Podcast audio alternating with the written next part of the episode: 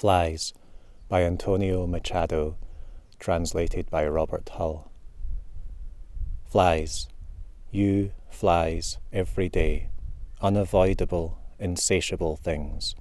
You bring it all back to me.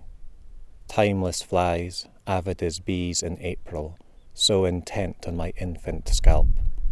Flies of the primal tedium of the parlour on those bright summer afternoons when I begin to dream my dreams and in the hateful schoolroom, racy, diversionary flies, pursued from need to pursue all things that move in air, for everything is flight, droning, bumping at windows on autumn days, flies for all eras, infancy, adolescence, golden youth, and now this second innocence that offers nothing to believe in, always flies demonic creatures too entirely ordinary to find a singer.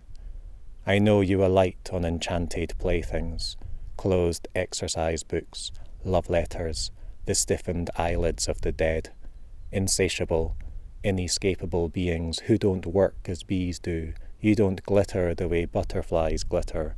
Tiny, unruly things, old friends, you bring it all back to me.